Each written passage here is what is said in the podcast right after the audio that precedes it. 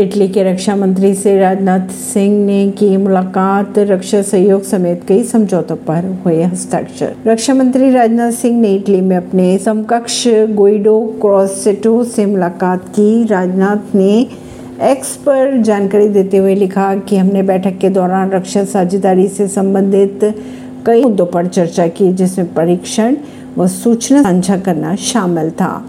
उन्होंने आगे ये भी लिखा कि भारत और इटली के बीच रक्षा सहयोग को लेकर एक समझौते पर भी हस्ताक्षर किए गए। परवीन सिंह, नई दिल्ली से।